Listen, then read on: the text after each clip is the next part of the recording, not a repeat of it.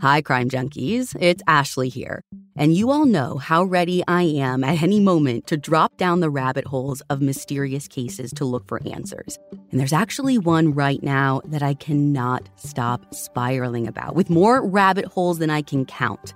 In this season of Counterclock, investigative journalist Delia D'Ambra begins investigating Doug Wag Jr.'s mysterious death after he was found struck on a strip of railroad tracks. But the more Delia has dug into this case, the stranger things have gotten. And you guys, there is truly so much going on. A string of mysterious deaths, a bank robbery gone wrong, conspiracy, corruption, and it may all be connected. You can binge all of Counterclock Season 6 right now in the Crime Junkie Fan Club, or you can listen to new episodes weekly wherever you get your podcasts. Quality sleep is essential. That's why the Sleep Number Smart Bed is designed for your ever evolving sleep needs. Recently, I've been sleeping flat on my belly, and my chiropractor said that if I'm gonna do that, I should really have as firm a mattress as possible. So, I didn't have to get a new mattress. I just cranked my sleep number up all the way to 100, and I've avoided any lower back pain that sometimes comes with belly sleeping. JD Power ranks Sleep Number number one in customer satisfaction with mattresses purchased in store. And now save 50% on the Sleep Number limited edition smart bed for a limited time. For JD Power 2023 award information, visit jdpower.com/awards. Only at Sleep Number store or sleepnumber.com. Sometimes it's challenging to connect with friends and family who aren't native English speakers. So learn their language with the most trusted language learning program, Rosetta Stone. Their efficient, immersive lessons are used and beloved by millions. The TruAccent feature even provides feedback on your pronunciation. Learn on the go with convenient, flexible, and customizable lessons as short as 10 minutes. For a very limited time, our listeners can get Rosetta Stone's lifetime membership for 50% off. That's 50% off unlimited access to 25 language courses for the rest of your life. Redeem your 50% off at rosettastone.com slash crimejunkie. Hi, crime junkies. I'm your host, Ashley Flowers. And I'm Britt. And Britt, it is officially Pride Month. Happy Yay! Pride Month to our wonderful listeners. And in honor of Pride Month, not only do we have a very special episode, but we also have a very special fundraiser for a nonprofit that is doing incredibly important work directly related to the issue that we're going to be discussing in today's episode. And that very special fundraiser is actually an extended store opening with our very first Pride inspired collection. Oh, you guys, I am so obsessed with like every single piece of this collection. I love it. Same. Our fan club has already had a chance to buy the items, and now they're going to be open to the general public from June 1st to June 13th, which is the longest we've ever kept the store Yeah. open. It's all pre order, and we're donating a portion of the profits of every single one of the items to the LGBT bar. And the reason that we've chosen this specific group is because they are working to correct how the legal system in many states still exploits members of the LGBTQ plus community to shield killers from justice. Now, the three people I'm going to tell you about today are joined together not just by the desire to live peaceful, happy lives as their authentic selves, but also because they faced similar indignity in how our legal system allowed injustice in their cases. And it's up to all of us to incite change. These are the stories of Matthew Shepard, Daniel Spencer, and Islan Nettles.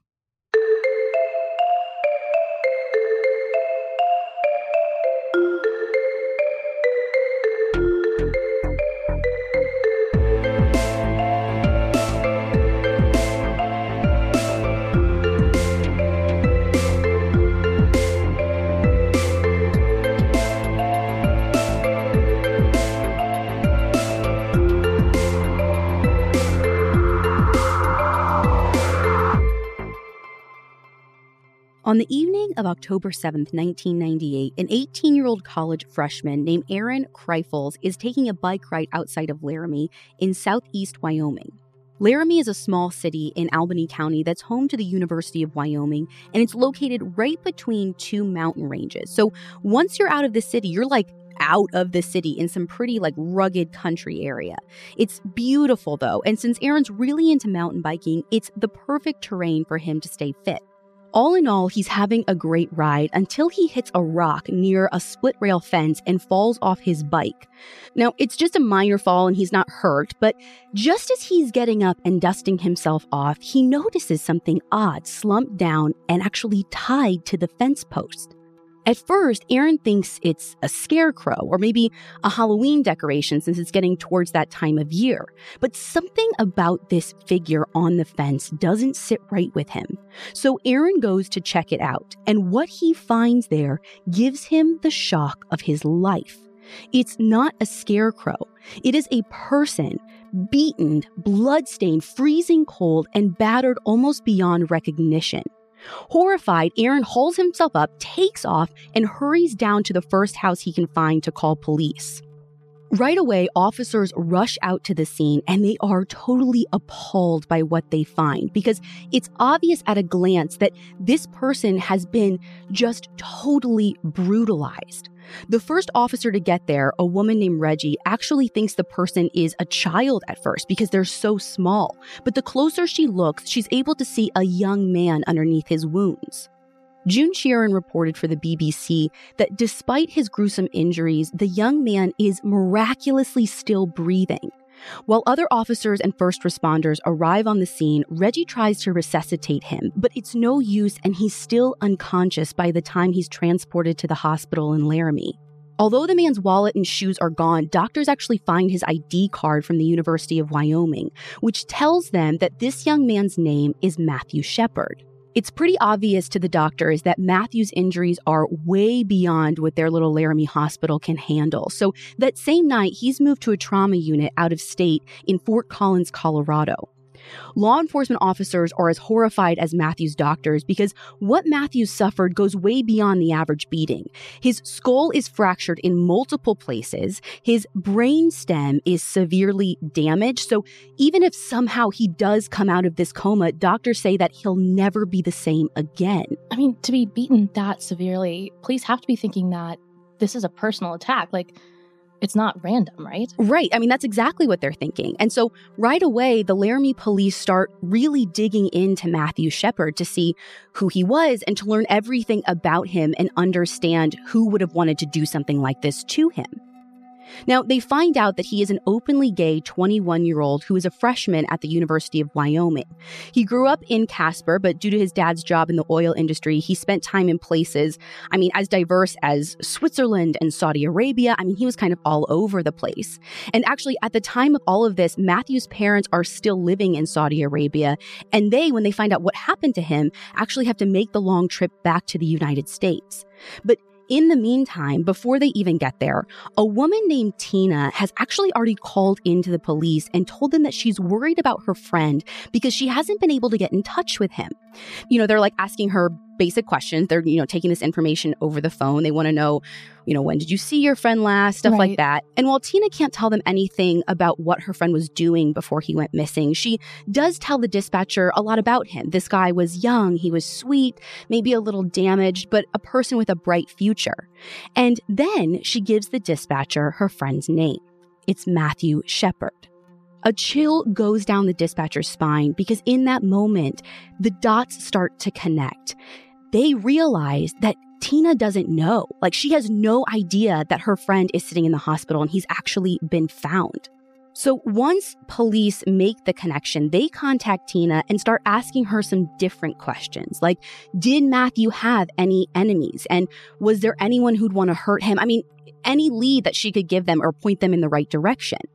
One of the things that she tells police really stands out and it's incredibly disturbing. She says this isn't the first time that Matthew's been attacked. And the previous attacks on him were all perpetrated for one very specific reason because he was gay.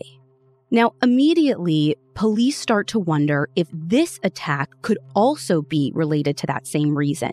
And what Tina doesn't know yet is that his most recent attackers are already on police's radar for an even more violent offense that happened that same night. What happened? So early that morning on October 7th, there was a street fight in downtown Laramie with these two pairs of guys, two sets of friends. And basically, they started off like talking some trash to one another, only to have things turn like really ugly when the pair of white guys start tossing around these racial slurs at the other two, who were Latino teenagers named Emiliano and Jeremy. And then the situation escalated when one of the white guys actually pulled out a gun and pistol whipped Emiliano. Now, Jeremy had this like big stick on him. I mean, that's just how like Emiliano describes it later to the Atlanta Constitution. So he hits the guy who just clubbed Emiliano, and fearing for their lives, they try and get away. Now, the white guys take off when the police show up, but they left behind their pickup truck. And when police searched the truck, they found a bloody 357 Magnum gun, a pair of shoes, and a credit card with a name that didn't mean anything back then, but now it's a name that Laramie law enforcement knows all too well. The name on that credit card was Matthew Shepard. Oh my God. So these guys must be somehow connected to Matthew's case. Well, that's what it looks like. And not only are these two wanted for their connection to this street fight, they're now wanted for something way worse and possibly being connected to Matthew. Now, fortunately, this pickup truck connects police to its owner, a man named Bill McKinney, who says that his son Aaron had borrowed it that night. A quick search of police records for the name Aaron McKinney actually shows Aaron's already got at least one criminal conviction to his name. He's actually awaiting to be sentenced for a robbing like a KFC, and he's currently in the hospital in Laramie being treated for a head injury. When police go to talk to him that night, and mind you, this is only a couple of hours after the call came in about Matthew being found out in that fence, Aaron says that he was out with his buddy Russell Henderson that night, but that his truck was actually stolen, and he knows nothing about either the fight with Emiliano and Jeremy or about what happened to Matthew Shepard. But the police aren't buying this. They have a ton of physical evidence from the truck, like the bloody gun, they have shoes, they have credit cards, and this story about a missing truck is just too convenient. I mean, after all, he never reported it stolen, and his injuries match exactly what Emiliano and Jeremy described. So, this investigation is moving fast. Within 48 hours, police interview both Aaron and Russell and their respective girlfriends, Kristen and Chastity. The two girls who are like 18 and 20 come up with matching stories to tell police about watching movies together on the night that Matthew was murdered, but their story falls apart pretty fast. And eventually, they actually admit that they helped get rid of some evidence. And they finally tell police that they drove 50 miles to Cheyenne, Wyoming to dump Aaron and Russell's bloody clothes. Because of this confession, Russell is arrested on October 8th and charged with attempted first degree murder of Matthew Shepard. And he's charged with kidnapping and aggravated robbery, along with Kristen and Chastity, who are charged with being accessories after the fact. And a day later, on October 9th, Aaron is arrested too. Now, even though this investigation is moving fast, people talk even faster. And police in Laramie have no idea that the saga is just beginning. The evidence keeps pouring in. At this point, the facts are undeniable. It's an open and shut case. Monopoly Go is the most fun you can have in a mobile game. Everyone is still talking about Monopoly Go for a good reason. It is an absolute hit. Millions of people pass Go every day because this game is always bringing something new to the table, like countless crazy tournaments you can join with your friends as partners or teams, or timed events offering bonuses like massive multipliers or rent frenzies to help you get huge rewards. And there's so many rewards to discover.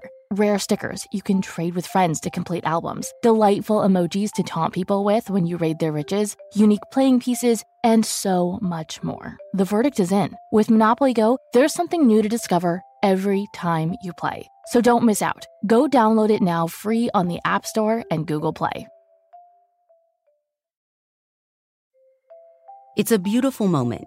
Your baby is taking their first steps, and then comes the not so beautiful moment blowout, diaper leakage, messy stuff where you really don't want it. Thankfully, this can all be avoided with a parent's must have diaper, Pampers Cruisers 360. Pampers Cruisers 360 have up to 100% leak free fit. The blowout barrier in the back helps prevent leaks no matter how active, on the go, or wild your baby moves. Josie pretty much skipped crawling, and the girl is now full on running. And Pampers Cruisers 360 has saved me from some very massive, messy situations. So as soon as your baby starts standing or walking, get them in Pampers Cruisers 360. Because unlike other diapers, there are no diaper tabs. Instead, they have a stretchy 360 degree waistband that you can pull on so easily. Add Pampers Cruisers 360 and free and gentle wipes to your cart or pick them up at your local grocery store or big box store. For trusted protection, trust Pampers, the number one pediatrician recommended brand. The media gets a hold of Matthew's assault pretty quickly, and the story explodes all across the country within days. Word is already spreading that Matthew might have been attacked for being gay, and according to the Democrat and Chronicle, by October 9th, Laramie police are already looking at this as a possible hate crime. Now, while all of this is going on, Matthew's parents are still making their way to his bedside in Colorado from Saudi Arabia. Now, they stop in Minneapolis to pick up Matthew's little brother Logan so that they can continue the trip as a family. But while they're traveling, Matthew's mom, Judy, actually sees a picture of Matthew with the news of his attack as front page headlines on like the newsstands before she even gets to see her son in person, which I mean, I just can't even imagine like seeing a picture of your child. heartbreaking. Yeah, happy and healthy, and knowing that when you finally go see them at their side, like they're going to be in so much pain. They might not even look like themselves anymore. Mm-hmm. I just, I can't imagine what that would have been like for her. So while the Shepards are completing the most painful journey of their lives, the police are still interrogating Aaron and Russell. And it's Aaron who breaks first, telling officers the full story. He tells police that he and Russell met Matthew at this bar called the Fireside in Laramie. And Apparently, they had decided somehow, some way, that they were going to rob him.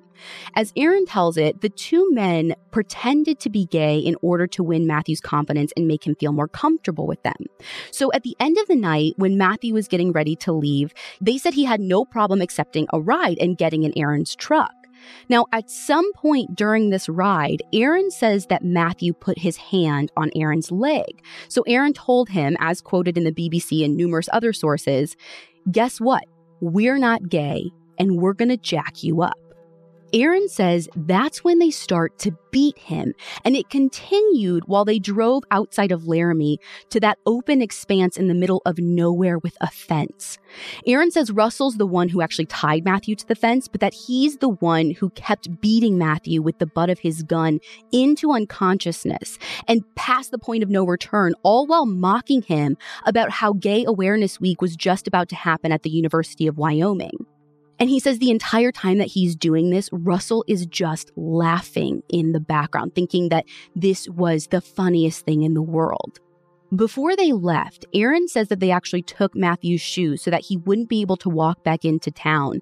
And he said they continued to beat him specifically so that Matthew wouldn't even be able to like see out of his eyes well enough to pick out the license plate number as they drove away.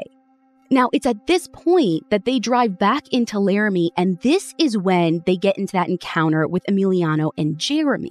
So, with a full confession, the attempted murder charges actually get upgraded to murder after Matthew dies from his injuries on October 12, 1998, with his parents at his bedside. He never emerged from his coma, and the autopsy showed that he was struck at least 18 times with Aaron's Oh gun, God. which led to multiple skull fractures and a severely damaged brainstem. The already frenzied media reports every savage detail while police keep working the case. Even with the confessions and the suspects in custody, the motive is at the forefront of everyone's mind. Like, was this really a robbery gone wrong? And literally as wrong as it could go? Or was this a targeted anti gay hate crime? Aaron's girlfriend Kristen sheds some light on it when she goes on 2020 and says, quote, they just wanted to beat him up bad enough to teach him a lesson, not to come on to straight people, and don't be aggressive about it anymore. As the case progresses through the legal system, Aaron and Russell opt for different strategies. Instead of going to trial, Russell pleads guilty in April of 1999 to felony murder and kidnapping and gets handed two life sentences.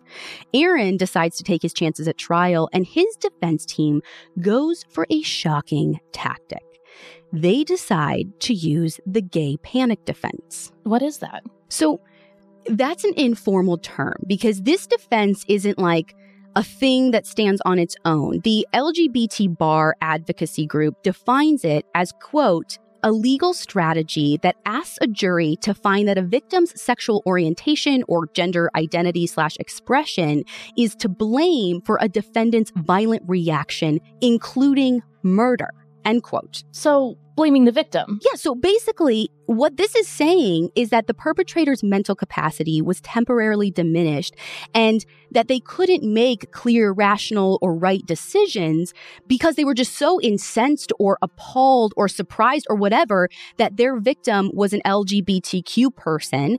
And so they say that they shouldn't be held to the normal standard of the law because really it's the victim's fault for who they were. Uh, everything that guy just says bullshit. I'm sorry.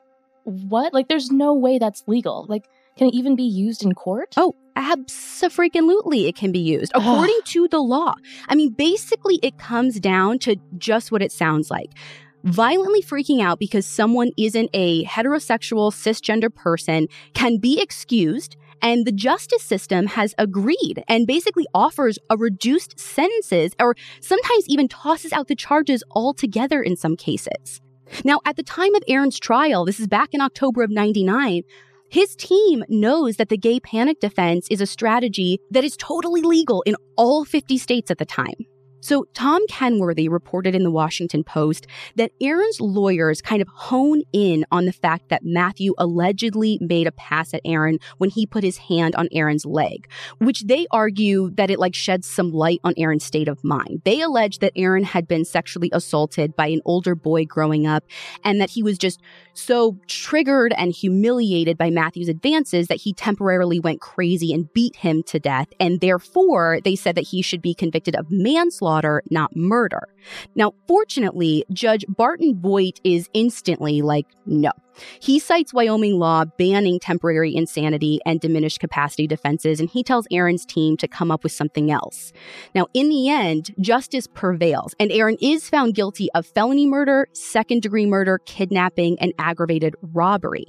According to CNN, his lawyers work out a deal with the prosecutors to drop the felony murder conviction, which could have earned him the death penalty if Aaron agreed not to appeal his two consecutive life sentences, and he takes the deal.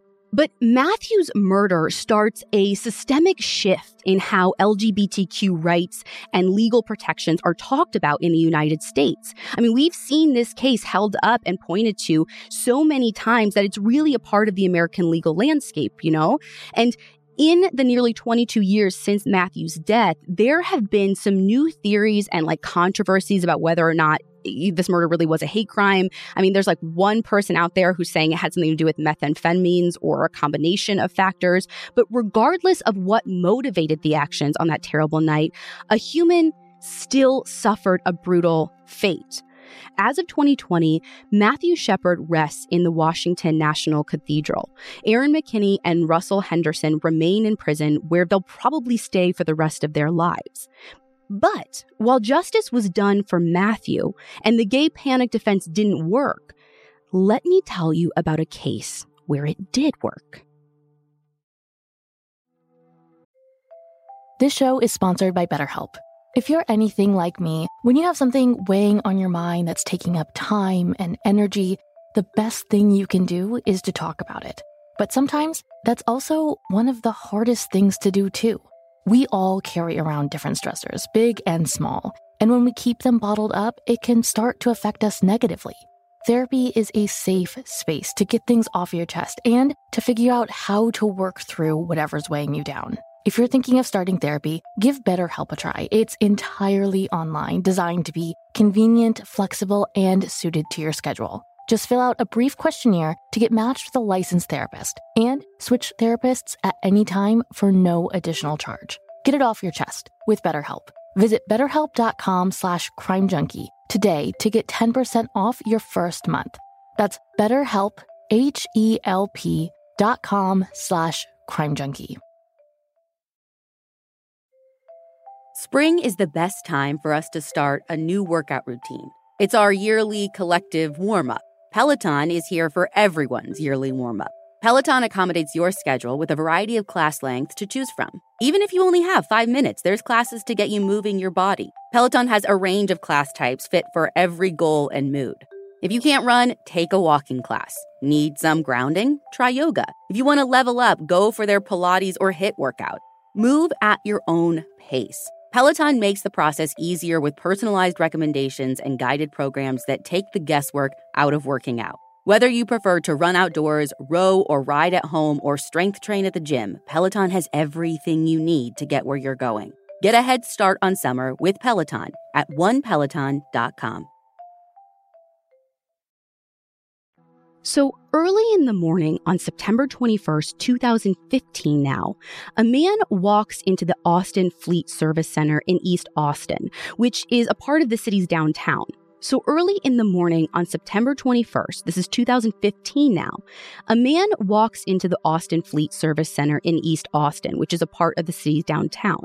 Now, this isn't like a bar or a gas station or something. This is a place where city vehicles like fire trucks and police cars go to get repaired. So a civilian coming in at around like 3 a.m. in the morning, which is what's going on here, is super unusual. But the circumstances get even stranger because, according to a report from KVUE News, this man says that he needs to speak to a police officer right away.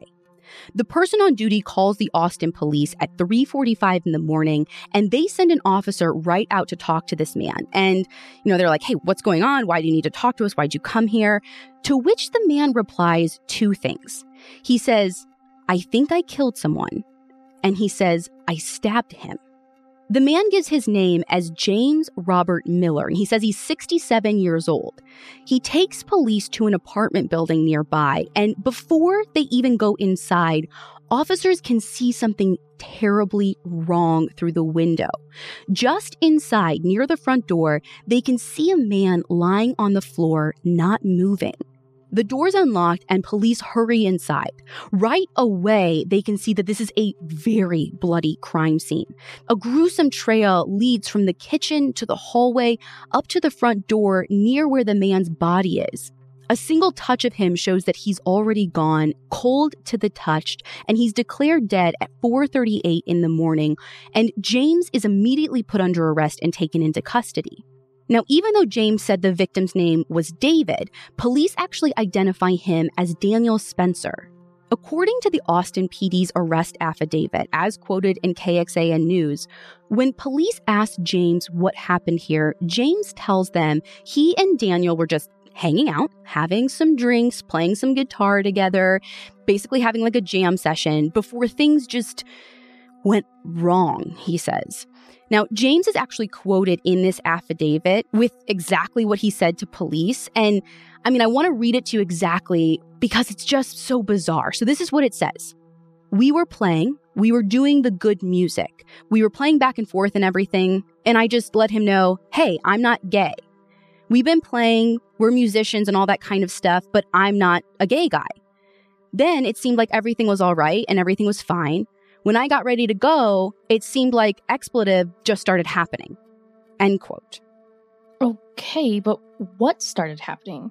Is James saying that Daniel like hit on him or something? Otherwise, I mean, we're straight, but we don't go around like making sure everyone we meet knows that. You right, know, like, like, we're doing a podcast and we're just like, by the way, Brett, I'm not gay. right. Like, why would he even feel the need to tell the police that he isn't gay? Right. And so that's exactly what the police want to know. Like, he's throwing out this stuff without, like, kind of any context. Like, there's a heavy insinuation there, right? So that whole statement is totally loaded, and it brings up a bunch of questions for law enforcement about how on earth James went from playing music with Daniel to stabbing him.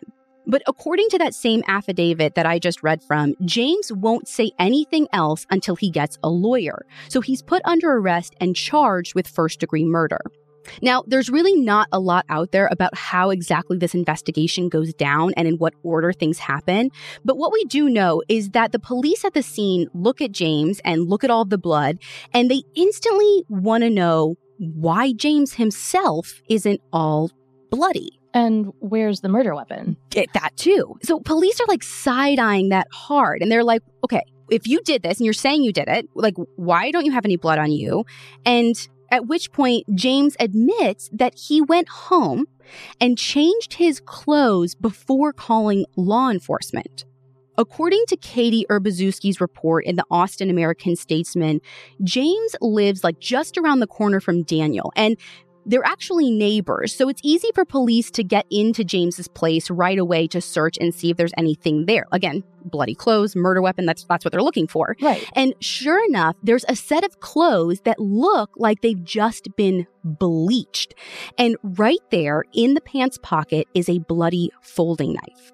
The physical evidence is sent back for DNA testing. Daniel's body is sent for an autopsy. And within two days of his death, Austin police rule Daniel's death a homicide. And the blood on James's clothes is a match for Daniel. Now, just like we talked about with Matthew Shepard, James's attorney goes for the gay panic defense when trial starts in April of 2018. And at the time of James's trial, it's still legal in 48 states, including Texas. And the defense chooses this strategy because, according to statistics tracked by criminal justice experts, this strategy works one third of the time, getting a charge reduced in even super violent homicides. So, with odds like that, James's lawyer decides to go for this tactic in court. Now, unlike Aaron McKinney's lawyers who went for the temporary, like incapacitated angle, James's team claims that James stabbed Daniel in self defense. And in this case, the judge allows the strategy to be used. But get this. So James himself actually takes the stand to testify. And as London Gibson reported in the Austin American Statesman, when he's asked if he and Daniel got into a fight, he says no. Wait, I'm confused. If there wasn't a fight, how can he say it was self defense? So, according to his testimony, James says that Daniel tried to kiss him. And when James said no, he got mad and moved forward with a glass in his hand. Now, James says that he was super afraid because Daniel was almost a foot taller than him. He was like 30 years younger than him. And so this is the point where he stabs him in order to protect himself. Now, the prosecution doesn't buy this at all. Daniel's family and friends testify that he actually didn't even identify as gay, which this kind of tangles the facts even more because Daniel's not here to clarify how he identifies, you know, like right. maybe he was straight, maybe he was LGBTQ and not out yet. I mean, we just don't know. It's none of our business to speculate. But regardless of how Daniel would have described himself, the prosecutor pokes holes in James's story, pointing out the autopsy report, which says Daniel was stabbed in the back, not in the front like he would have been if he was advancing on him like James says. And they show the court pictures of James's hands from the day of the murder, showing that he didn't have any defensive wounds or anything to indicate a struggle. Despite James going on about not being gay when he was arrested, this is the first time in almost three years that he's ever made any reference to a specific unwanted sexual advance. So if he's telling the truth about it, I mean, why didn't he say anything before? So, like I said before, the prosecution thinks this defense is total BS. But as we know, in the end, a trial's outcome isn't up to the prosecution, it's up to the jury. After 10 hours of deliberation, they come back with a shocking verdict. It's no mystery that dogs are an important part of our lives and keeping them protected is top priority, especially against nasty parasites. That's why you gotta check out NexGard Plus. Afoxolaner moxidectin in pyrantel chewable tablets. NexGard Plus chews provide one and done monthly protection that kills fleas, ticks, prevents heartworm disease, plus it treats and controls roundworms and hookworms. That's a whole lot of protection packed into a delicious beef flavored soft chew designed to make monthly dosing easy and enjoyable. So the next time you're at the vet, ask about NexGard Plus chews. They're the one and done monthly parasite protection you want for your dog. Use with caution in dogs with a history of seizures or neurologic disorders. Dogs should be tested for existing heartworm infection prior to starting a preventive. On April 24th, 2018, James Robert Miller is found innocent of both murder and manslaughter in the death of Daniel Spencer. Instead, he's convicted of criminally negligent homicide, which is a less serious charge. Britt, do you want to guess what his sentence was? Ugh, I hate it when you make me do this. I already know it's way lower than I want it to be. I guess maybe like 10 years in jail? Try six months in county jail and 10 years probation. What? My mind is totally blown that James basically gets a couple of slaps on the wrist for stabbing Daniel to death in the back. But this is why this panic defense is so dangerous and needs to be banned nationwide. When it works, killers can walk away with practically zero consequences for their actions.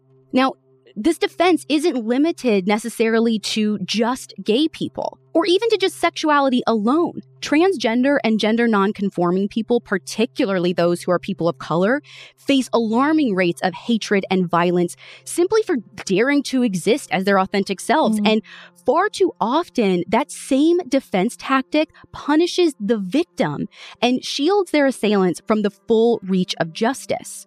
Now, while I was researching for this episode, I actually came across the story of Islan Nettles, who was murdered in Harlem back in 2013. And do you want to know what she was doing when she gets killed? Mm, nothing. Yeah. Islan was just walking home with one of her friends. That's it. Just living her life, going about her day. And according to Vice News, on August 17th, she and her friend run into a group of guys near West 148th Street on their way. And one of them, this guy named James Dixon, starts flirting with Islan. And for a little while, everything's innocent until James's friend tells him that she's transgender. And James gets mad. He starts spewing homophobic, transphobic slurs like left and right. He feels humiliated in front of his buddies, so he pushes her. And when she pushes back, James flips out and punches her so hard that she falls and hits her head on the ground. And the next punch he gives to her puts her in a coma. Now, Islan's family and friends were totally devastated. I mean, here is this vibrant and outgoing woman, only 21 years old, just starting her career in fashion with a job at this like local designer in Harlem. And she's got her own clothing line in progress. And here she is gone from being full of life to being literally mm. on life support. Now, she never regained consciousness and she died on August 22nd, 2013. Police treat her murder as a possible hate crime, but Here's the thing they're kind of like meh about it, which is all too common when victims are trans women of color. Like, literally, detectives don't even go to the Harlem hospital where she's being treated. And Jamilah King reported on Mic.com that James actually goes to police within a couple of days after the assault to confess, but they don't even believe him. Instead, another suspect, this guy named Paris, who was also there that night, is arrested and charged. Again, not with murder, but with a misdemeanor assault and harassment. Like a woman is beaten to death and a suspect is charged with a misdemeanor. My blood is boiling. My blood is boiling. Now, once James is finally arrested and indicted, I mean, this is 2015 now, two years after her death. Mm. He's charged with first and second degree manslaughter and first degree assault. He pleads not guilty, and his team opts for just what we've been talking about all episode the panic defense. And again, the judge allows it. But that's not all the judge allows. He also rules that the videotapes of James's confession are admissible in court. And there on tape is all the proof of James's transphobia, where he refers to her in super derogatory language that I'm not going to repeat. And he says he went into a rage when he found out that Islan was trans. And he said that his masculinity felt threatened. Like, this isn't panic. This is hatred, pure, vile Yeah. hatred. According to the advocate, James takes a plea deal after the tapes are ruled admissible and changes his plea to guilty of first degree manslaughter. Which is a good thing, right? I mean, it's better than him walking free, but the panic defense still did its job because while the DA recommends that James gets 17 years in jail for killing Islan, he is sentenced to only 12 years. That's almost a third less time than he should have gotten. I mean, and when you ask, like, is that justice for Islan? No. Like, once his time is served, James will have some hope of getting his life back, whereas Islan Nettles will never have that chance again. Mm-hmm. Currently, in 2020, the LGBTQ panic defense is legal still in 40 states. Now, there is some legislation to get rid of it in a couple of states, as well as Washington, D.C. Now, there's actually this guy named W. Carsten Andresen. He's a criminal justice scholar, and he's been putting together a database of how often this type of defense is used in the U.S. and which states it's been used in. According to his research, it's been used 104 times between 1970 and January of 2020. But since state and federal governments don't like actually track this type of defense in any of their stats, I mean, honestly, that's actually probably a lower number than the true Yeah. reality. And this is unacceptable. We are all the same. We all deserve the same basic rights as humans. We want to do everything we can, not just to get the word out about these important issues, but to actually help make a difference. We are going to be making a donation to the LGBT Bar, which is a group actively leading the effort to ban the LGBTQ panic defense nationwide.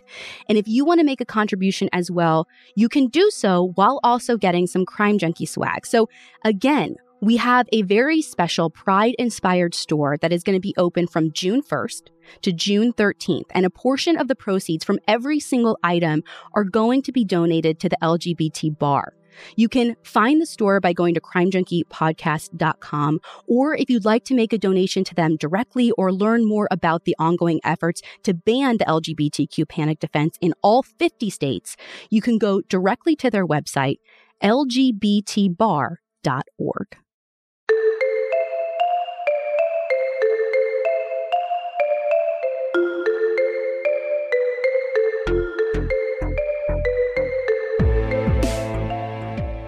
If you want to see any pictures from this story or our source material, you can find all of the information along with links to the LGBT bar and our store on our website, crimejunkiepodcast.com. And be sure to follow us on Instagram at Crime Junkie Podcast. We will be back next week with a brand new episode.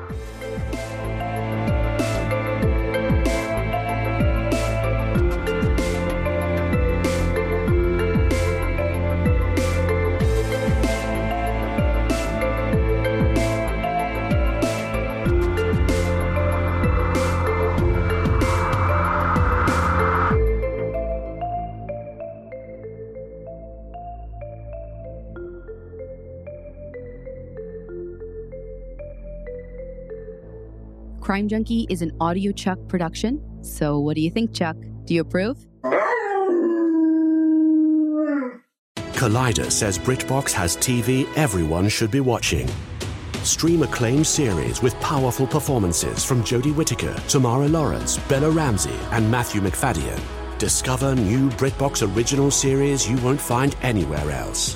Like Three Little Birds, Agatha Christie's Murder is Easy, and a new chapter of BAFTA winning drama, Time. Stream what the New York Times calls the best of British telly, only on BritBox. Start a free trial at BritBox.com. Save big money on everything for your projects. Now at Menards. We have it all for garden and landscaping essentials. Visit our outdoor garden center today and update your backyard space. TruAccents lattice panels have a timeless design with an innovative design that's simple to install and requires almost no maintenance. Save big on lattice panel options at Menards. View our entire selection of garden center products today on menards.com. Save